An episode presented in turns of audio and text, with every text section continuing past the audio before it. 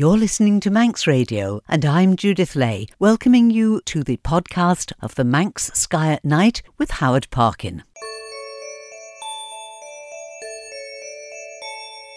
Twinkle, twinkle, little star, how I wonder what you are. We choose to go to the moon. We choose to go to the moon in this decade and do the other things. Not because they are easy, but because they are hard.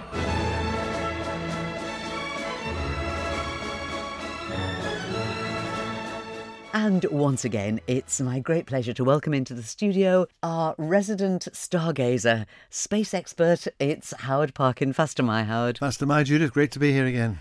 Now, as always, let's start off with uh, perhaps talking about things that you've particularly enjoyed looking at over the last few weeks, and most particularly what we can look forward to Okay. in our skies for the coming month. Well, the big news this month is the fact that astronomical twilight, which is the name given to when it's not quite dark and it's not quite um, it's light still, it comes after nautical twilight, um, ends on the 2nd of August, which means we get proper dark skies again for about half an hour only, but nonetheless we get proper dark skies. But that said, Judith, last Tuesday night I was just going to bed. It was about midnight time, and I spotted this bright object in the sky, which was the planet Jupiter actually. And I thought, oh, stars out, let's go and have a look. And I went outside in my back garden in Onchan about midnight last Tuesday, and the sky was breathtaking. Even I was astounded. I mean, sometimes you just get that wow factor with the sky. The Milky Way was like a cloud stretched right across the sky. It was phenomenal. It was so good. I, you, when you get nights like that, you can't recognize the constellations because the bright stars of the constellations merge into the other ones. So the, the very bright ones, which you just see on their own uh, when it's it is twilight, um, I could hardly make them out. I could obviously in the end make them out, but it was just that wow factor, and I thought, oh, this is a sign of the um, the autumn to come, hopefully, and it really was stunning. And um, always, if you're interested in astronomy at all, just before you go to bed, just stick your head out the door, just stick your head out the window, or have a look through the window, and if it's clear, just go outside and look at it because sometimes, like that, totally unexpected. It's probably the best sky I've seen for about three or four months because it's been so light over the summer. But um, that was just last Tuesday night. Isn't it wonderful that with all the years of experience that you have, Howard, the places that you've looked at the sky, you've looked in the southern hemisphere, all over the place, that you can still be, be completely overawed by it? Absolutely. Doesn't that show how special this all is? It, it does, and when you look at the sky like that, it just blew me away. Literally, I'm, I'm delighted to say I've just been invited to become an advocate for the International Dark Skies Association.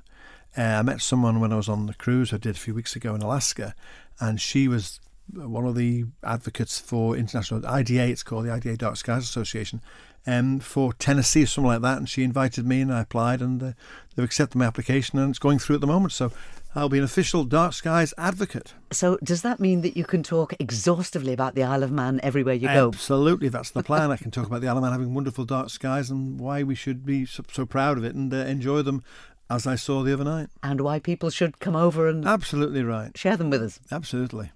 So, what can we see in our wonderful dark skies? Well, on Tuesday, what caught my eye was this very bright object in the sky, which you could see even in a lit room, and that was Jupiter. I knew it was Jupiter straight away because I knew Jupiter. I'd just been doing some paperwork on it anyway, on, on what's visible. So that was Jupiter. I went out to see Jupiter, and Jupiter's like a beacon. It was that bright. For a minute, I thought it was Venus. That's how bright it was. And I knew it wasn't because Venus is in the morning sky. But do you remember in June, we talk about that all the planets sort of all got together in the morning sky, and there was quite a bit of um, fuss about it. There's quite a bit of things in the newspaper. We talked about it on our show. But they've all now changed positions again now. Saturn, Jupiter, and indeed the, the planet Mars are all now in the evening sky.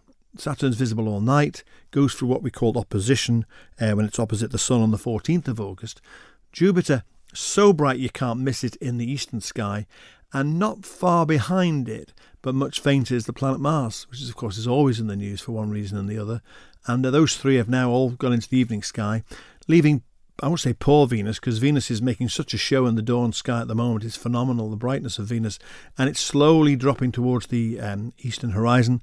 Uh, it'll go round the back of the sun on the whatever date it is in October, and when it does, it'll then reappear in our evening skies, which you might just be glimpsed just before Christmas.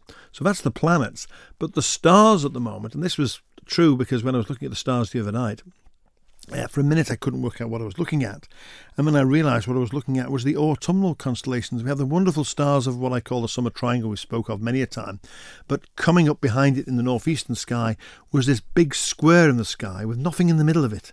And that, of course, is the square of Pegasus. And that's one of the signs or one of the constellations we see in autumn. And um, once seen, never forgotten. And of course, they've got the Andromeda Galaxy, which is just above it, which you could see with the naked eye the other night. It was so clear. I forgot about that. So, we haven't got the bright, bright stars of winter around at the moment. Um, we've got sort of the summer stars disappearing in the west slowly. You've got the fainter autumn stars coming up, um, giving us a reminder of what's to come in the winter, which is, of course, the bright stars of Orion and Sirius and Taurus and all those stars. What about meteor showers? Well, what about we save the best to last. Gone. on. There are two great meteor showers every year. There's one in December, the Geminids, but the other one is in August, the Perseid meteor shower. And the Perseids are usually the best of the bunch you get more meteors per hour. It's in a part of the sky, the, the northeastern part of the sky, which is readily visible, especially for us in the Isle of Man. And um, it's nice warm nights to go out stargazing. Unfortunately, this month, we, this this year, we've got the full moon on the same day and the full moon will be rising in the northeast, and Perseus, the constellation Perseus, where the meteors come from, is to the north of where the moon will be. Uh, so that will drown out a lot of the fainter ones. But just put the moon to one side, as it were, look towards the northern horizon or the northwestern horizon, and you may well see. In fact, I'll, I'll still guarantee you will still see meteors, even with the full moon. There'll be enough bright Perseid meteors around the 12th of August that you'll still see them. Um, it's that prolific a shower. They reckon you'll see one a minute um, which is what we call a zenith hourly rate of one a minute or 60, uh, which is one a minute. And uh, it's never let me down. What does let us down, of course, is the weather. That's the one thing we can't control. Um, but uh, we'll wait and see. I, I, quite often talk about, probably talked about on this show before, 2015, we had no moon. Beautiful clear night like I had the other night. And uh, I saw about 40 in about 30 minutes. They were just one after the other. You'd see one, two, and then you'd have a short break, and then bang, bang, bang, be another few quite phenomenal and always great to look at. And this is the month to look for them. So, yeah. 12th of August, evening of the 12th stroke 13th. Um, look out for the Perseids and uh, look towards the northeast horizon, but don't focus on one area because they can appear anywhere, but they trail back to the constellation Perseus, hence the name. I've got a question from oh. a listener for you, oh Howard. We need we need a bit of help. now, this is from Margaret Peacock, who lives in Rushton in Northamptonshire. Right. And she messaged in and she said that on the 14th of July, right. where she lives in Rushton, Northamptonshire, she and various other people in the area saw at 7:40 at night a very bright light in the sky. It was she said it was almost like lightning, and she she describes it as tumbling, twisting, and then it just disappeared. And she wonders what was it. What I will say straight away is it was a UFO. It was an object she saw in the sky. It was flying, and it has at, at this point been unidentified. And I like to make that distinction because a UFO is exactly that. It's an object that has yet to be identified in the sky. So she saw a UFO. What was it? Well, it, there's a number of things it could have been. My first thought was it was the International Space Station, which was visible in July, passing through our skies at around that time. It actually was a bit early for that. No, it probably wouldn't have been the ISS. There you go, because it was the sun doesn't go down until much later. Um, so it wasn't the ISS. It could have been a re entering satellite because what happens with some of these satellites, they've got big solar panels on. The sun catches the solar panels, and as they, they tumble as they re enter the Earth's atmosphere, and eventually the panels will just literally ripped off and burn away. Um, so it could well have been that. But the strongest candidate for that was I had to rack my brain cells for this one. There was a SpaceX launch from Kennedy on the 14th of July. Now, I haven't checked the exact timings of this, but I've seen myself before now, especially when they've been launching space shuttles. You can see the external tank of the space shuttle following the space shuttle into, into space from the UK. And I reckon what she saw almost definitely was the, first stage of the SpaceX rocket CRS 25. Their launch vehicles launch from Florida, and they tend to launch quite a high latitude because it's going up to the space station. So the highest latitude it gets to is 51, which is the latitude of London. So Northampton is not far away from London. So I'm almost certain that would have been the first stage, tumbling as it literally um, was coming back down to, to Earth. I don't think that one landed. A lot of their first stages they bring back to Earth in a control way and land them on a barge in the Atlantic.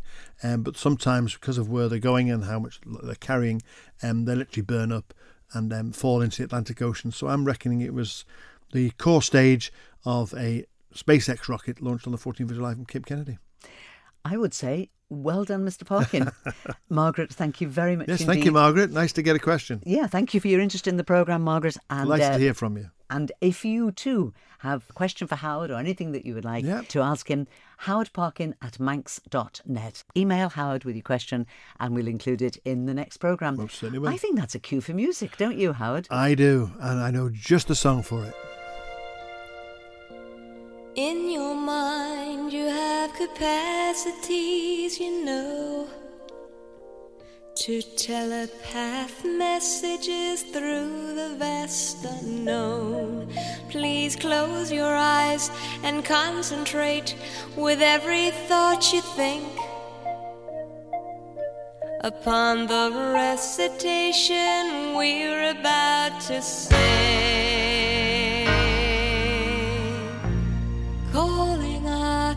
Occupants of interplanetary craft. Calling occupants of interplanetary most extraordinary craft. Calling occupants of interplanetary craft.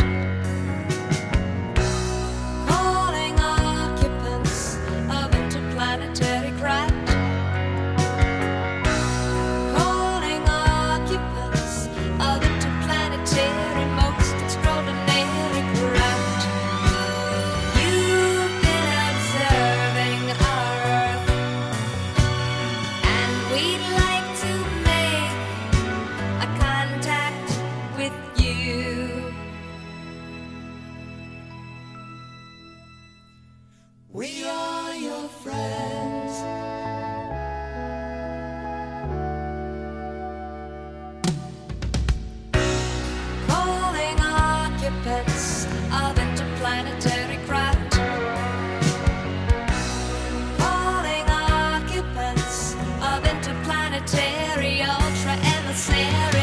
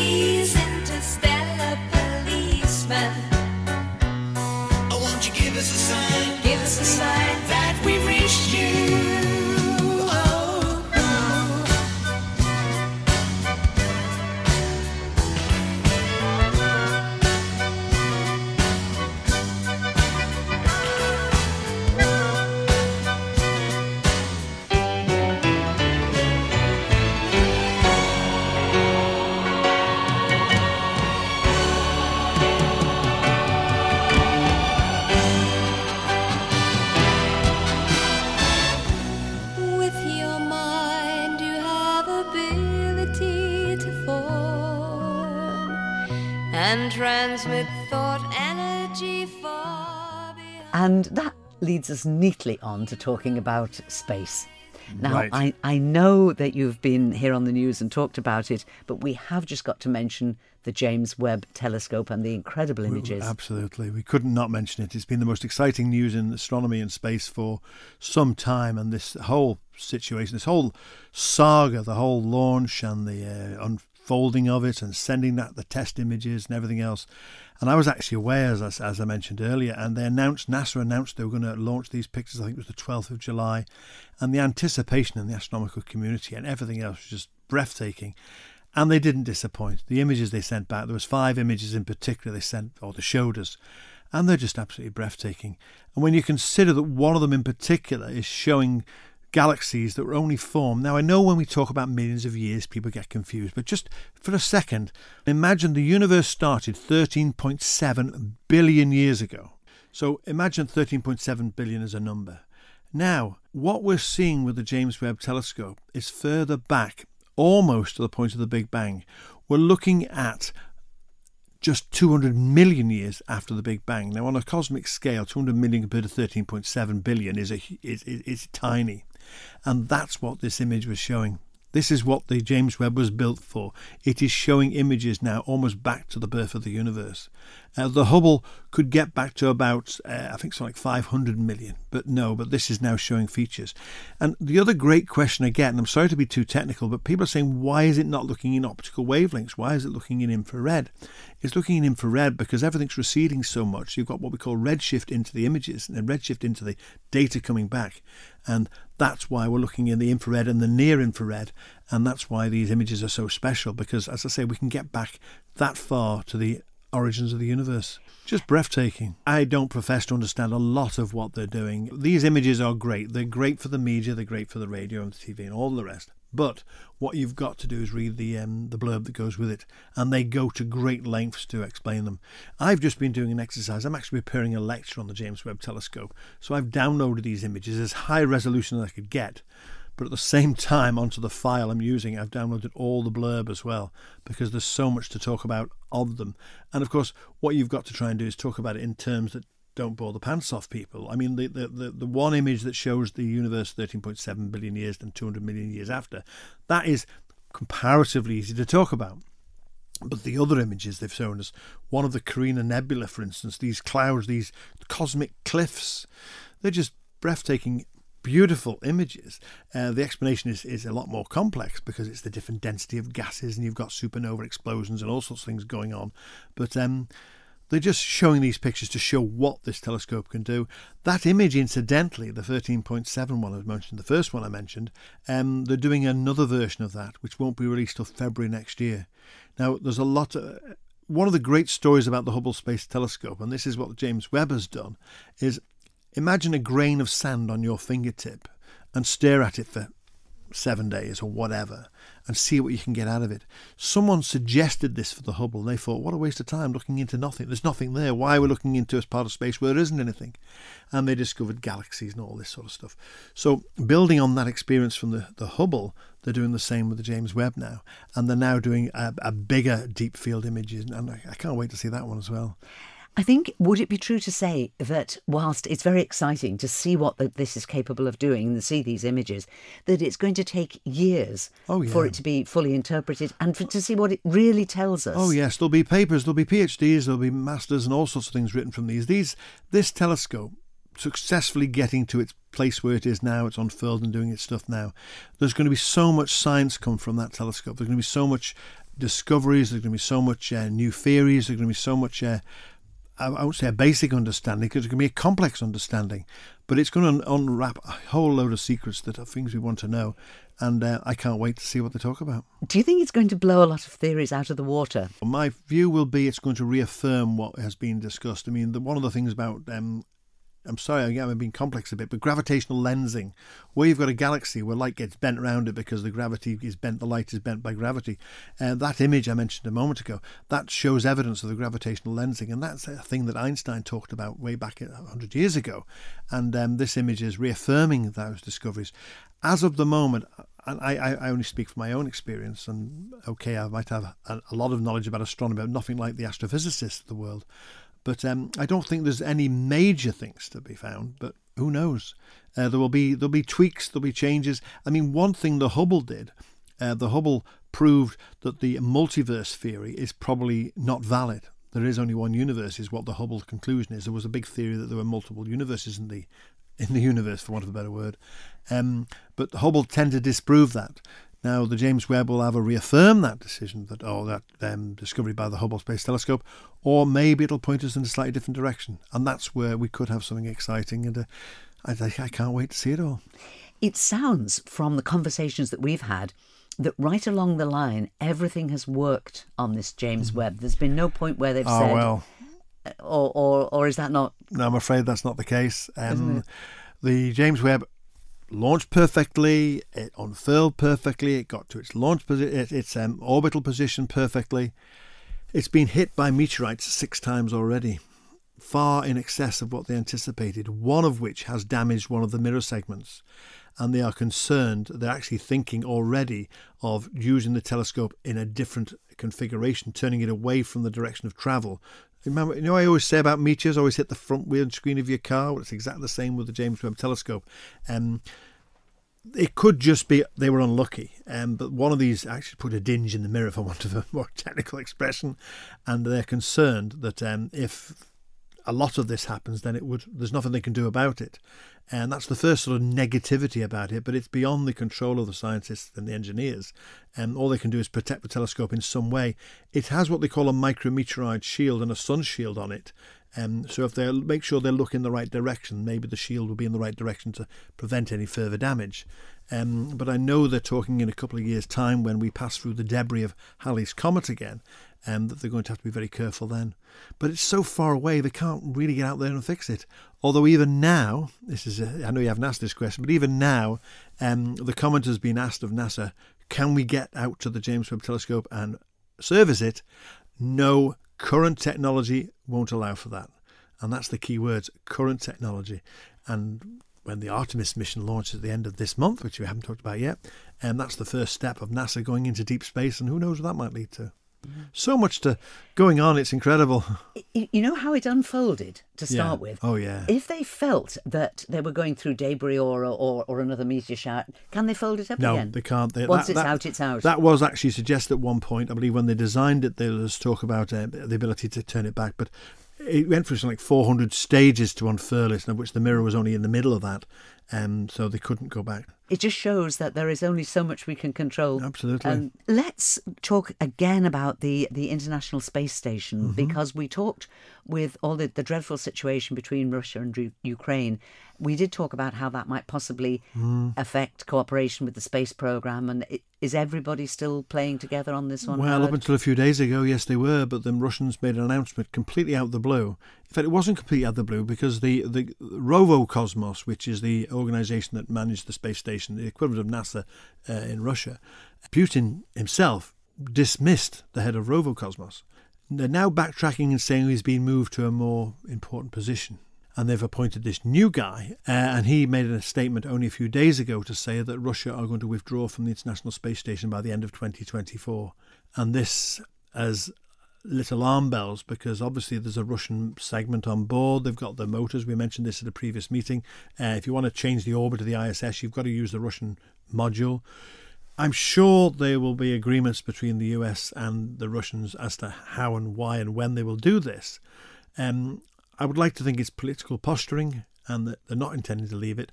Um, but they've said that they're going to be focusing and concentrating on their own orbital space station. So they're making a statement they're going to launch their own. You see, the Chinese, you see, it's all it all links together. The Chinese have just launched their new module to their new space station, um, and so Russia may be thinking, I don't know, I can't think of the minds of Russians, but maybe they're thinking if China have got their own space station, the Russians should have their own space station. And the ISS is getting old, and there are plans to deorbit it. They they reckon it was going to keep going to about 2029. Um, this may have an impact and um, change. I don't know. Because in the meantime, they're also talking about putting a space station around the moon. So it's all go, Judith. I tell you, I, I struggle to keep up I- myself. I, do- I, I just picture all this congestion up there. Well, with all these is another things- problem. Yeah, With all these things up in the air. yeah, You very know, much, very much up in the air. yeah. Because whilst whilst there's an infinite amount of space, where they want to be seems Yeah. to be all in the same place. Yeah, the low Earth orbit, that's the place to be. That's where the International Space Station is. And then you've got the geosynchronous orbit, which is much further out, therefore much bigger. Um, but orbital debris is a huge problem. And uh, sooner or later, we're going to have to deal with it and have some means of um, collecting material or deorbiting it or um, recycling it. I don't know. So Watch this space, I think, is the expression. I'm listening to you, Howard, and it's all the problems that we've got on Earth, and we've just exported them all up in the sky, haven't we? Absolutely. To an extent, haven't we? That's what human beings do, isn't it? We do. We make problems, but but on the other hand, we bring back wonderful science as well, and that science gives us an understanding and also brings us the things that we have on the earth. I mean, the technology we have today, um, compared to what we had 20 years ago, even, and that's all come about by scientists and explorers. Well, talking of good stuff out there, open nights. Yes. These are going to be good stuff, aren't they, Howard? Well, they are indeed because we're delighted to announce the Isle of Man Astronomical Society. We had a, I think I mentioned this a few months ago. Uh, we had a technical problem. We had the the, um, the dome was broken on the observatory, so we've taken the opportunity to close it all down. We've put scaffolding around it, and the boys there they've done a great job. Um, the Laxey Mines people in particular. I'm not just singling them out, but they've done a great job of fixing it for us. And there's going to be a reopening later this month for the members. Uh, and straight after that, we're going to launch a series of open nights like we did a few years ago, just before COVID hit and messed everything up. But we're going to try and hold a number of open nights. They're going to be held through Eventbrite. Um, it'll be details will be advertised on Eventbrite as soon as we can do it, and I'll mention it on the show when I, I know the dates. Uh, but what we'd like to do is to get people up there and um, see what we've done, show them what we've got there at the observatory, and fingers crossed, if it's a clear night, we can show people the wonders of the night sky. But even if the, the weather isn't suitable for that, it will be fascinating to see the observatory. Uh, I'll be up there because I've never seen it. Have you never been, Judith? I have never been. It, well, you know, an open you know- invitation to come to the first open night. Thank you, because it's one of those things that you think I must do that. I must. That people mention it, think, oh yeah, I must do that. So come on, you know, we, it's reopening now. It's got a new lease of life.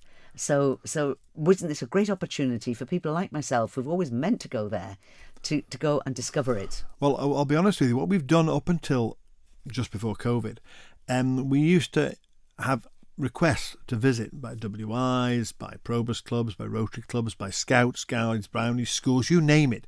And we would, where we could, oblige them. And we used to open the observatory up on demand, as it were, subject to having someone to do it. And we realised that this has never gone away. After we opened the observatory back in 2001, we thought this would be a flurry of activity which would slowly die away. It never has. So, what we tried um, just before COVID, as I said, was a series of open nights. Um, yes, there's a small charge involved. I think it's ten pound. I can't remember the figure now. Um, but what we can do is we can pick the nights and we can get two or three of us to go up there at the same night and advertise it in advance, and we can take up to forty people at once. And if we, the plan is we'll probably do. I don't know if we'll do it definitely, but my plan is to do one a month, um, starting hopefully in September, and then we'll do one a month right through till December. Then do the same in the spring as well, and that will get more people interested, get people to see the place. Uh, it'll also bring in funds for us, which is obviously something important because we just had a huge bill to have it fixed. And so it'll it'll it's a win-win for everybody. We'll get some money in, people will get to see it, and hopefully we'll get some new members out of it as well. Howard, we have as usual been beaten by the clock. What a but- surprise! but I look forward to obviously to welcoming you back into the studio on the final Sunday of August, but also then hopefully you'll have the dates for those open nights and we can get ourselves properly organised for that. I certainly hope so. In the meantime, Howard Parkin, Faster My, thank you. Faster, my Judith.